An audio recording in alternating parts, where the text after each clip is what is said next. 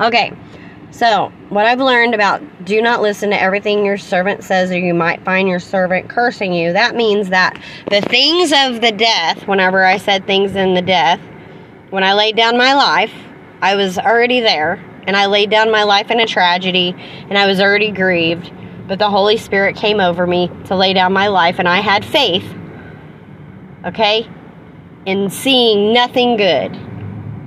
All right?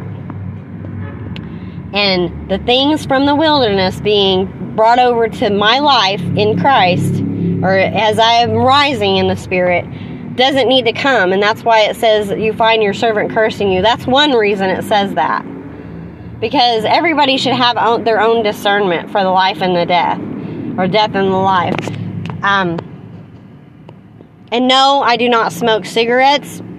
I sleep in the middle of like uh, weeds, like, and I think they pollinate and the gas emissions.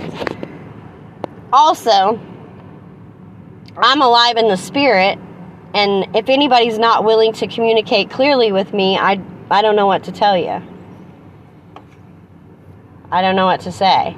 And I'm sitting in saturated shade. It may look like I'm hiding, but I'm sitting in saturated shade. But it's all about how you look at it. What angle are you looking at the situation?